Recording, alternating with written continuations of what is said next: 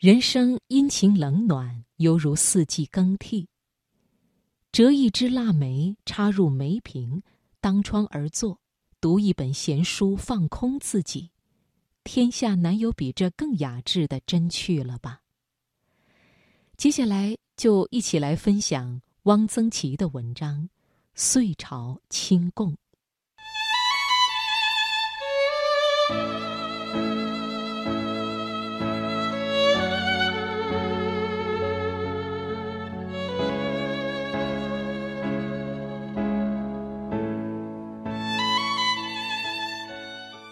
岁朝清供是中国画家爱画的话题，明清以后画这个题目的尤其多，任伯年就画过不少幅。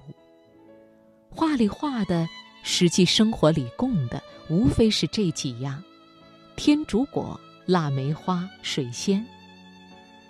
有时为了填补空白，画里加两个香橼，橼谐音圆，取其吉利。水仙、腊梅、天竺是取其颜色鲜丽，隆冬风丽，百卉凋残，晴窗作对，眼目增明，是岁朝乐事。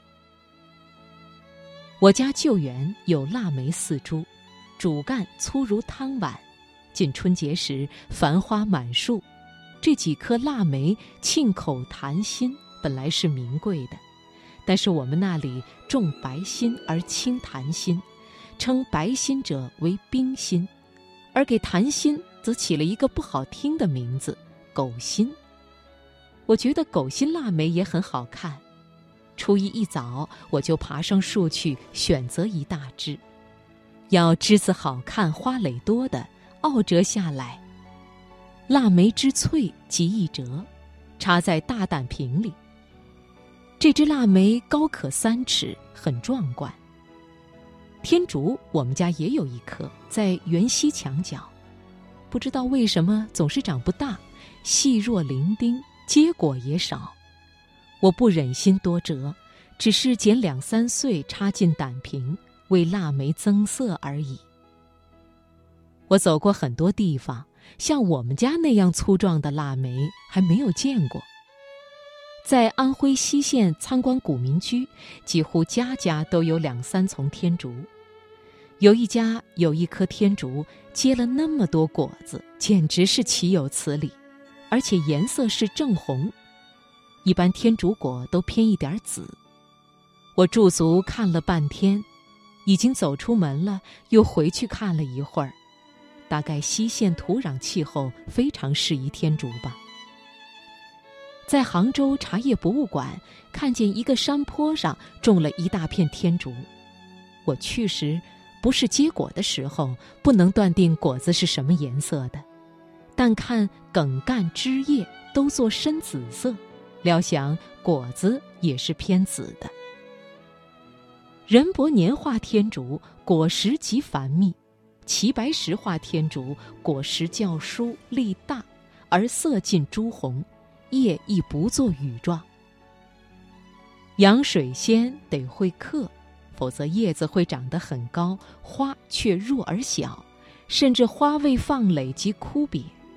但是画水仙都还是要画完整的球茎，极少画克过的。克过的水仙花美，而形态却不入画。北京人家春节供腊梅天竺者少，因不易得。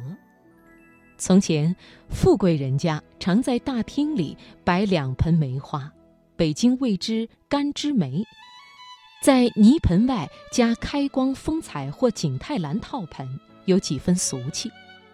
普通人家过年也要有一点颜色，很多人家养一盆青蒜，这也算代替水仙了吧。或用大萝卜一个，削去尾，挖去肉，空壳内种笋，铁丝为箍，以线挂在朝阳的窗下。蒜叶碧绿，萝卜皮通红，萝卜缨翻卷上来，也颇为悦目。广州春节有花市，四时鲜花皆有。曾见刘旦宅画广州春节花市所见，画的是一个少妇的背影，背兜里背着一个娃娃，右手抱一大束各种颜色的花，左手拈花一朵，微微回头逗弄娃娃。少妇着白上衣、银灰色长裤，身材很苗条，穿浅黄色拖鞋，轻轻两笔勾出小巧的脚跟，很美。这幅画最动人之处正在脚跟两笔。这样鲜艳的繁花很难说是清供了。曾见一幅旧画，一间茅屋，一个老者手捧一个瓦罐，内插梅花一枝，正要放到岸上，题目是山家除夕无他事，插了梅花便过年。这才真是岁朝清供。